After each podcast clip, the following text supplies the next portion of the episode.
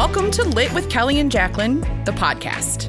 If you're one of the people who have stopped by our blog at litwithkellyandjacqueline.com, thanks for reading and for finding us here. If this is the first time you've heard of us, we're glad you found the podcast. I'm Kelly. And I'm Jacqueline. And we're back in the book cave, and we have with us our special guest, Moose, the dog, and Grace is running around. She's the cat, and you'll hear her meowing shortly, I'm sure. Episode 7! Can you believe it? 7! Wow. I'm really proud of us. I know. Who would have thought? There are lots of podcasts that don't make episode 7, so I feel pretty good about this. Yeah. Right. Yeah. So what are we talking about today? Oh, right. So we are talking about Still Life by Louise Penny. Book number 1 in the Chief Inspector Gamache series. Mm-hmm. Mm-hmm. So as you know, on the podcast, for every book that we are talking about, we choose a cocktail that is in some way related to the story. And today, because we're reading a book about a small town in Quebec, we have chosen a Canadian beer. I don't know how we keep coming up with French phrases to say in this podcast. I feel like speaks this. French is the hardest language. Maybe. Either way, We've told you this before. We don't speak French, so I'm going to tell you the name of the beer, and I'm going to say it the best I can according to my phone translator. La Fin du Monde in French-ish, which means in English, appropriately, the end of the world. And that is very appropriate. Feels like a good beer to have tried in 2020. It's a Belgian triple brewed ale, right? Yes. Triple brewed. I don't know. I don't remember. They did it 3 times. Right. With spices. Mm-hmm. And it's tasty. And Kelly has for us today a little treat on the side of some bold and spicy peanuts. So we're basically at the bistro, but here in the book cave. Right. Right. And I'd also like to point out that this beer is 9% alcohol. Oh, yes. So it's a strong one. Yeah. But it's good. It is really good. And it's from Quebec, which is why I chose it from the beer cellar at our local grocery store. The beer cellar. So it's from, again, I think it's Unibrew is the name of the company, but it's from Quebec. It's pretty tasty if you like a Belgian style. And the little spice behind it really does taste of fall, which is nice because that's when we're living right now. So here we go. All right. So I'm going to give you a little summary about Still Life by Louise Penny. It's the first book in the series, like we said, of the Chief Inspector Gamache series. So Chief Inspector Armand Gamache is called to investigate the mysterious death of a local resident, Jane Neal. And they're in the village of Three Pines, which is just this small little town outside of Montreal. It's a fictional town. Gamache and his team, okay, this is where my French comes in, Inspector Jean-Guy Beauvoir, and his kind of rookie intern, not a lot of experience, Yvette Nichol. They arrive on the scene to find Jane's dead body in the woods. And after closer examination, they find a puncture wound in Jane's body. And they discover that looks like it could have been caused by a wooden arrow. So they think in the beginning that it's a hunting accident. She was, killed by somebody who was bow hunting. But after further investigation, it reveals that it's actually murder. Dun, dun, dun. Dun, dun, dun. So basically, that's the premise of the book. And the book is very character-driven. Yep, agreed. So I think that's what we will be talking about most is the characters. The character and setting, because I thought the village was very quaint. Yeah, and a character itself. Right. For sure. Right. Yeah. So, but as per usual, before we get into too many spoilers about this book, we want to talk to you really quickly about what it is we're reading now. And then we'll be getting into our regular spoiler alert warning. So what are you reading now, Kelly? So I just started today because I finished Still Life. I just started Sophie Kinsella's, it's the advanced reader's copy. Ooh, of lucky. Sophie Kinsella's Love Your Life. That's what it's called. Okay. Typical Sophie Kinsella, too.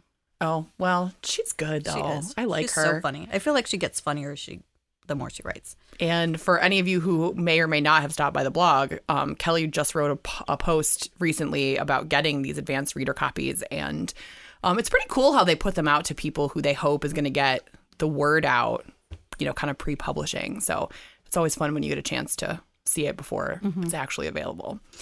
I finished up a couple of books that I referred to in the last episode recently. I finished Big Summer and I finished Angle of Repose for book club, and that was a beast. That was like 600 pages, and it was an epic family saga.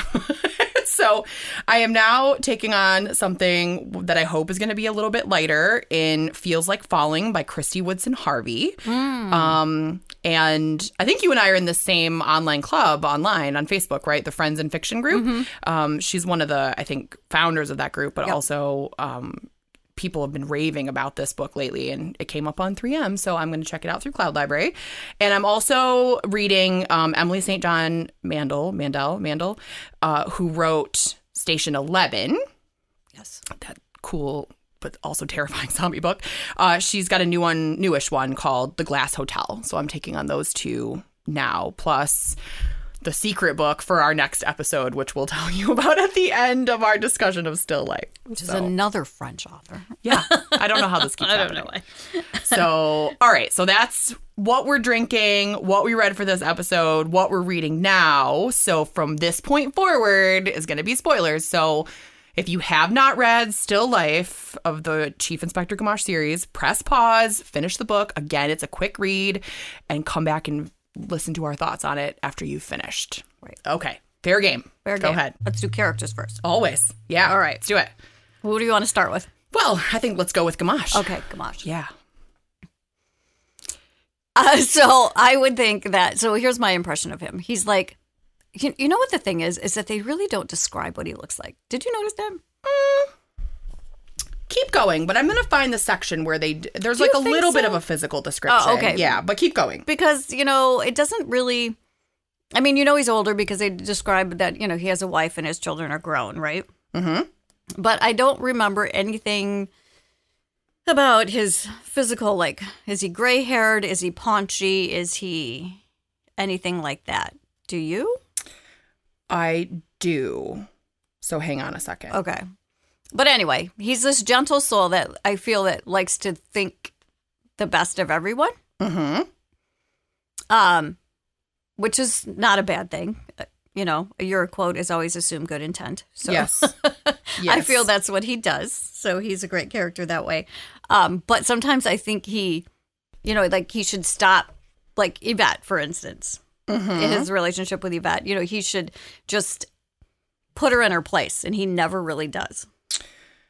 Well, he does, but she doesn't get it. No, she definitely does not get it. But when he finally pulls her aside and says, "There's a bus out of here. Get on it," right? Like, but right. I think that he recognizes, and there's a section in here too where he he does recognize that he gives people kind of too many chances, maybe. But I think that he is doing that because he sees some potential in her. Like, she does have some good ideas, and she does, you know, she comes up with some good like connections in the case, but her bedside manner, for lack of a better phrase, is really terrible. And it's just amazing how much she gets it wrong. Yes. So wrong.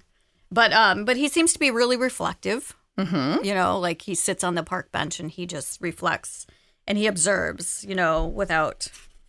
He's one of those quiet souls that you don't know what he's thinking is what I get. Yeah. And I think that's maybe by intention, too, a little bit. Like, he doesn't want to show his ace, right? Is that the phrase? He doesn't want to show his ace card. Well, because, you know, he sits there and he makes them, you know, he sits there and he makes them talk. Like, he never interrupts them. You know what I'm saying? Because if he... Oh, right. He waits them out. Yeah, he does. Yeah. And so there's like these awkward silences until somebody finally speaks. Yes. And I think... I can't remember what else I was reading or watching recently, but that's a tactic that people who want more information will use. They'll just, like in a battle of wills, they'll wait it out because people hate uncomfortable silence, right? Absolutely. They will say anything to fill it. And if you just give them a chance, most of the time they're going to fill it with something that's useful to you. Right, exactly. Yeah. Anyway, I don't know why I can't find the section in the book, but I feel like there was a sort of description, like he's mustached and he's got gray hair and I don't know. It whatever, I guess when I picture him in my head, I picture almost a caricature of Sherlock Holmes. Isn't that funny? You know what I picture? I picture Santa Claus. I do. Just what? Like a beard and no one, I don't know why I got a beard. Just this paunchy guy and his like little uniform. Yeah. Not very tall and just Santa Claus is what I picture. Okay. Just Santa Claus in Burberry because he wears a Burberry tweed coat. I know just, we have that description. Right. That's what I picture. Yeah. Just the reflectiveness and the quiet soul and that kind of stuff. I feel like this series would probably make for good TV. Like I think so. Like a BBC type thing. Or like a Netflix limited series or something. Yeah. Mm-hmm. But he's very, I think he's a gentle soul. I think, and it says, I think at one point that he talked about he likes what he's doing. He's not looking to be promoted. He's not. It's not that he's not ambitious, but he's happy and he's good at what he does, and so he's making the the best of that situation. And he likes his team. He's got people that he trusts. So let's talk about Jean-Guy. Say his last name again. In my butchered French, Beauvoir. Okay. Beauvoir. Okay. Yeah. Yeah. Well, so he's also a little bit of comic relief, I think. He is, but he's the one that I feel that it's not fleshed out. And so maybe we get a little more of him later in the series, right? So when we talk about this book is a lot of setup. This book is, let's back up. We chose Still Life because the 16th, I think, book in this series came out in the last month, I feel like. So this, it's a strong series. It's long-standing. And just from being on a public desk, we know...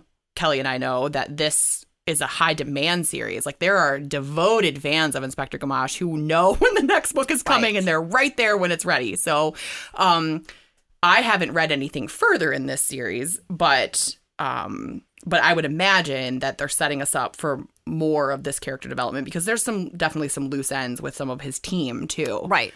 So, but as far as Jean-Guy goes in this book, he's right there to be like the idea bouncer. He comes to Gamache's defense when they're trying to take his badge and his gun because he refuses to arrest a kid.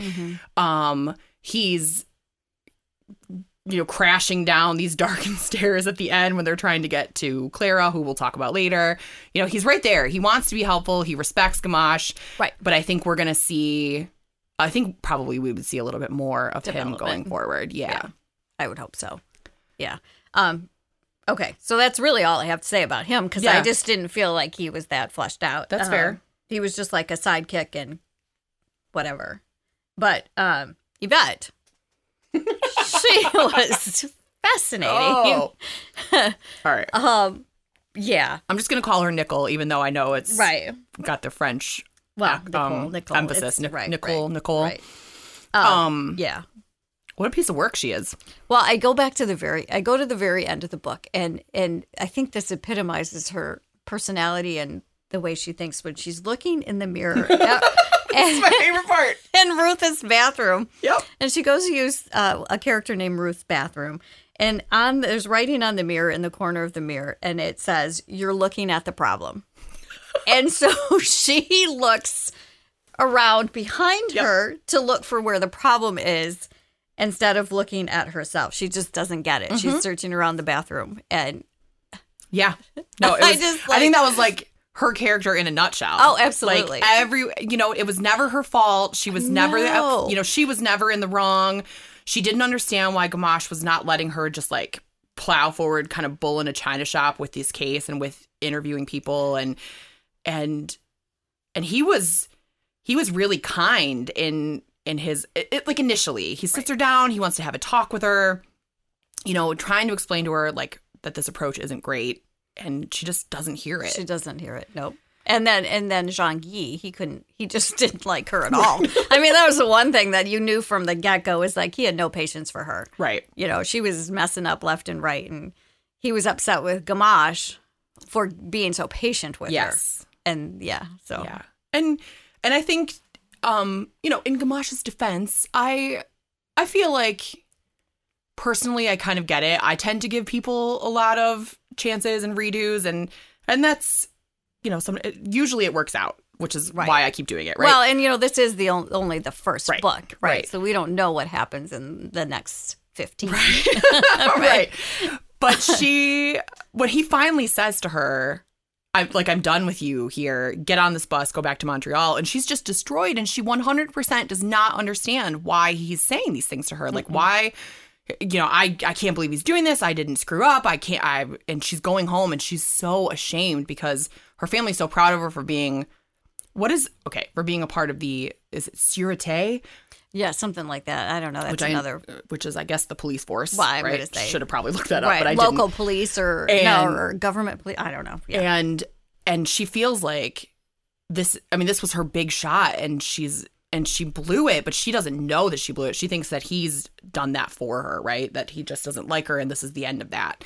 So I'll be curious to see how she pops up in future books, because I don't think we're done with her. No, I would think not. And I wonder if the character will develop, or is she going to become a villain who's sort of like trying to sabotage him all the time, or, you know, are we going to see this character get better and better? Well, you know, that's interesting that you say that, because, you know, a lot of the theme in the book was the evil right in front of you that you don't know, and that you're... you become evil, or I don't want to say evil, but mean or bad seed, whatever you want to call it, because of the experiences you've had or think you've had as you kind of grow up. So you take Ben, for instance. Yeah. And you think that Ben had a bad life because his mom was really mean and then, you know, whatever. And come to find out, she wasn't at all. He made it all up. Right. So then he was just bad from the start. Mm-hmm. And his perception became everyone else's reality. Because they didn't like him. She's not going to walk around being like, my kid's an idiot, right? Like, she's not going to say that. Right. You know, he's a liar, whatever. So she didn't really have a chance till the end to defend herself. Right. And by then it was too late for anyone to change that. So that's interesting. So will that theme carry on in terms of Nichol? Oh, maybe. You know, I'm just saying that is like... Yeah, that could be. Kelly's themes, ladies and gentlemen. I know. She's always really good at picking those out. Yeah. Yeah. So, anyway. Okay. So, let's talk. Can we talk about Clara and Peter? Yes. Okay. So, Clara and Peter are Jane Neal, the victim's closest friends, both geographically and I think, like, in life, right? Mm-hmm. And they, to me, are very suspicious from the onset. Peter, I think, is suspicious. Clara, I think, because we see so much from her perspective in the book, and she's... You know, she's trying to dig into this and figure out who did it, and she's taking the dog, and, you know, she's trying her very best to, like, keep everyone calm in town. But since we don't read very much about Peter, for me, that was sort of like, maybe it's him, right? And how is this going to affect their relationship when she figures out that it's him? And I was really wrong about that. Okay, like, can we just talk about that for just a second? At the very end, when she goes... to Timmer's house, right? She's in Timmer's. Yeah, in the basement. No, when she gets, like, kidnapped and gone there. Yeah, so whose house she goes to? Jane's house. I can't even remember. Anyway, I think she's going to talk to Peter. Oh, yeah. Mm-hmm. And then it just goes to the next, like, section of the thing, and it's Ben answering. Yeah. And that's when you know. Yeah. Oh. Mm-hmm. No, she did a great job, I think. Red herringing this? Yes. Yeah. Red herringing. I don't know what the verb is for that. Leading us down the wrong path of belief, I suppose. Because even though I knew, like, I had read this book before, I was just reviewing it. So even though I knew, and I had figured out and remembered at the very beginning, okay, I know who does it, but I was still surprised. Yeah. Even, you know. Yeah. And, going back to Gamache and his character and you know, he's not afraid to admit when he makes a mistake. He talks about how he gave Ben that excuse for all the furtive looks and the kind of the hangdog attitude, and that he was in love with Clara. Right. And maybe he was in love with Clara, but also he's a murderer. A manipulative murderer. Yes. I mean, he manipulated all those people for years, like, from a very young age. Yeah. And I wonder, like, you kind of wonder when Peter discovered that it was Ben. Peter knew it was Ben. You think so? I do. Okay. And, because there were times before it was that you knew it was Ben that he was like very sad, and they were like he just they talked about Peter's expression on his face. Okay. And I just think that Peter knew that it was Ben. And I guess in my subconscious, I was thinking Peter thought Claire did it. Oh, so, I think they knew that. Because they kept talking about, like, the chasm between Clara and Peter, right? And he was upset that she went in the woods without him and that she was talking to Gamache without him. And at first I was kind of like, man, like, big deal. But also, I guess as I was reading it, I thought, okay, well, maybe he's upset because she's trying to distance herself from him and how the case is going to unfold, which is another reason I was kind of thinking Peter was going to be the guilty party. Right. But I just think he knew it was Ben. Yeah, from the backhoe because they were really close, and you know, and the fact. So the whole thing about the snakes, remember? Oh, the story was that Ben's mom would put him in the basement with all these snakes or something like that. Wasn't that it? Wasn't it at boarding school? No, I thought it was in her basement, which is why when Clara was in the basement, she thought it was snakes down there because that's the story that Ben would tell. You're right. So and that Peter would go stay at Ben's house over the holidays to protect Ben from his mom. Yeah. Yeah, Timber got a bad rap. She did. Mm-hmm. And so I just think that, so even Peter fell for it. Like, yeah. And he was really close to it, like maybe a little too close to see the situation for what it was. Right. Yeah. So interesting. But, just interesting play. So the non-people characters in this book, food. Food is a big one. The Gabri and Olivier, right? Is that okay? That was they were the couple who ran the B&B and the bistro, and they're like constantly feeding people, and they're like the incident room for the case is set up at the restaurant for a while. All kinds of sandwiches and soups and sandwiches. Yeah, and it made me hungry reading it a little bit. But they were also. Like, they made a big deal kind of about Gamache sitting in this bistro, and he was getting information from individuals just because he was, like, sitting around sipping a drink or whatever. Mm-hmm. We should have probably, like, just as an aside, had scotch today because there was a lot of scotch in this book. There was. But I just can't. I cannot do scotch. You know, it's probably not even the taste. It's the smell. I can't handle the smell of scotch. I got a nice single malt upstairs. Yeah. I was like, as an aside to the aside. Our audio engineer's face just lit up when we talked about scotch. So we should have maybe brought him one. But yeah, I think because he was just sitting around in this bistro, and it was like this cozy little place where there were just like little tables and chairs, and it made an environment that welcomed kind of that, for lack of a better phrase, intimate conversation. Right. He was getting more from people in that bistro than he was anywhere else. I mean, he was getting more conversation and information from people there. Can we just mention the blind for a minute? You know, the deer blind? Yes. Yeah. Mm-hmm. So, like, I never thought about this before. So when Gamache was up in the blind. Having his tiny panic attack. Vertigo, right? It said that, I just never thought about it before that, I don't think he was a hunter. Gamache? Yeah. No, I don't think so. So, or who was it? Maybe it was Clara that was up there. I can't remember, but they were talking about it's a blind because you don't want to see what you're actually doing to a living creature. Yeah. So I thought, wow. Yeah. Right? Yep. But meanwhile, Three Pines is full of people who are hunters. Oh. It's a long-standing way of life for a lot of families. And there was that whole debate between who was the family they thought were the killers. The Crofts? Crofts. Yes. The Crofts and Jane Neal, because they were, like, encroaching on her property. And, you know, that was the whole thing. They had no boundary. You know, they would just go on people's property. Yeah. I don't know if that was just a tool in still life to make you believe that the Crofts were guilty of this debate, or if this is a thing in Three Pines. But hunters who hunt for food don't necessarily see it that way. No, but it was just an interesting way to look at it from a non-hunting point of view. No, for sure, because there are people who go out and just do it for the sport of it, which I think is maybe what I think it was Clara was referring to. Because then there was the terrible Malenfant, was that his name? Oh, yeah. The guy who went out every Sunday, whether he was allowed to or not, and took deer whenever he wanted to, and he didn't care about licensing and numbers. He was just out there for the sport of it, right? So I feel like, he was probably blind to what he was destroying. But then it's interesting because I believe that a deer blind is called a deer blind because the deer are blinded to you. Well, right? Is right. that I think well, I'm sure. That. Yeah. But there was some realization about, and also because it was elevated in a tree, you could see so much more. Right. Which I think she was drawing on the irony there. So just funny. And then the other thing that we have to talk about is the picture, the painting. Fair day. I can't even describe to you what my imagination makes of this picture. I just picture this big, bright, gaudy, childish, like it was done in crayon. Yes, exactly. Mm-hmm. Right. Yeah. I mean, we know it's not because that's how Ben kind of screwed himself, right? By painting it in. But, yeah, I don't imagine that to be a piece of art that I would purchase on the wall. And put in my house. But,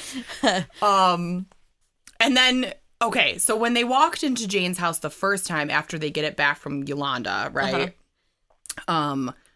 And they walk in, and it's this day glow wallpaper, and it's I'm imagining phone emojis, like the smiley faces. You know what I mean? Right. And I was like, and this was not my first time reading this book, and I had forgotten about that. Right, I'd forgotten, and I was like, what? Why would she put that on her walls? Right, like velvet wallpaper. What is this? I had forgotten that this was to hide the drawings that went on and on and on. Right. And that would have been cool to see, like that, you know. And again, if you were watching this on a screen, it would be cool to see that in this, otherwise lovely, furnished with antiques, classic home. I got to tell you, I liked it, and I feel like have to read the second book, but I didn't like it a lot. Okay, you know, I don't know why. I didn't mesh with the characters that much. Okay. So was there too much development going on and you wanted some more? I guess I wanted more answers. And I guess, I didn't feel that they were fleshed out enough. Okay. And I get that there's 15 more books in the series and that I will get that. So it draws you in because it's, you want to find out how they develop or. Right. You know, but. And we were talking about this before we started recording, you guys who are listening. We don't know if the rest of these books take place in Three Pines. No, we don't. And I think that they do. I feel like that's true. But also, like, it's not a very big town. So, no. So we're curious to know how they're going to carry on with 16. Because I assume it's one case per book. And then this development of this history with him and the case they keep alluding to and the development of these other inspectors. But if so, Three Pines is a really unlucky place. Right. So maybe you don't want to live there. Yeah. So this book is from 2011. So book 2005. 2005. This paperback was from 2011. 2005. We're now in 2020 and she's on book 16. So it would be interesting to see how it progresses from here. So I think I'm going to go back and read the second one and see how I feel about it. Yeah. I did the same thing with the Stephanie Plum books. I didn't start reading those until there were like 17 or 18 in existence. Okay. And I just needed something to fill, a gap in my reading on vacation or whatever. And I read like 14 of those back to back. Because they're like, boom, done. Right. But also, I learned an important lesson with that, which was don't read something like that back to back to back to back to back to back to back because I got tired of Stephanie. Oh, I bet. I was like, girl, pick a dude. Pick him. Pick a guy. Get it together. Right. So I found that now that I'm reading them as they come out, I like her more. But by like book 10, I was like, right. I need you to pick. That. Right. I can totally see that. Yeah, I don't think I would read these back to back. No, but I think, if I sprinkle them in with the rest of my reading, I might try to catch up with the series because I had forgotten that I enjoyed this the first time I read it, which was for book club, by the way. Oh, there you go. Long time ago. And then I did mean to go back and read it. And then another person in my book club right after this told me she went through and read them all in a row. And now she's one of those people who waits and waits for the next one to come out. So they must stay. They have intriguing. A following. Yeah. So, yeah. So Still Life, Louise Penny, we're giving it a recommendation. But with a caveat that the characters need a little bit more character. Right. But we're hoping to see that as the series progresses. Correct. So. All right. Okay. So for our next podcast. Yeah. So we've decided that we are going to attempt Rebecca, and again, my French, Daphne du Maurier.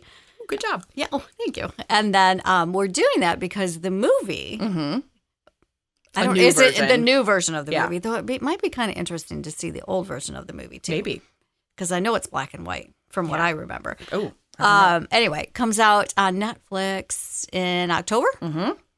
So we're going to kind of read the book and then watch the movie. Yeah. We'll do another compare contrast for you. Right. Like we did with I'm Thinking of Ending Things. Yeah. So Netflix, the movie features Lily James. Oh. Yeah. She's from... I can't remember who plays the male lead. She was from Downton Abbey. That's it. Yes. Yep. She was Rose. Yes. But she was also in the Guernsey Literary and Potato Peel Pie Society. Oh, okay. In the Netflix version of that. Okay. So Lily James, man, she's killing it with Netflix. She is. So in any case, we're gonna watch the movie. We'll read the book. We're gonna try to read the book, and we'll be back to discuss that in episode 8. Woohoo! Episode 8, if you can believe it. So we'll be back in a couple weeks with that. In the meantime, if you guys want to stop by the blog at litwithkellyandjacqueline.com, we'll be posting new content for you there on a regular basis. And you can also follow us on Facebook. Our Facebook page is also called Lit with Kelly and Jacqueline. So find us there. And we look forward to discussing Rebecca with you in a couple of weeks. So take care, everybody. See ya.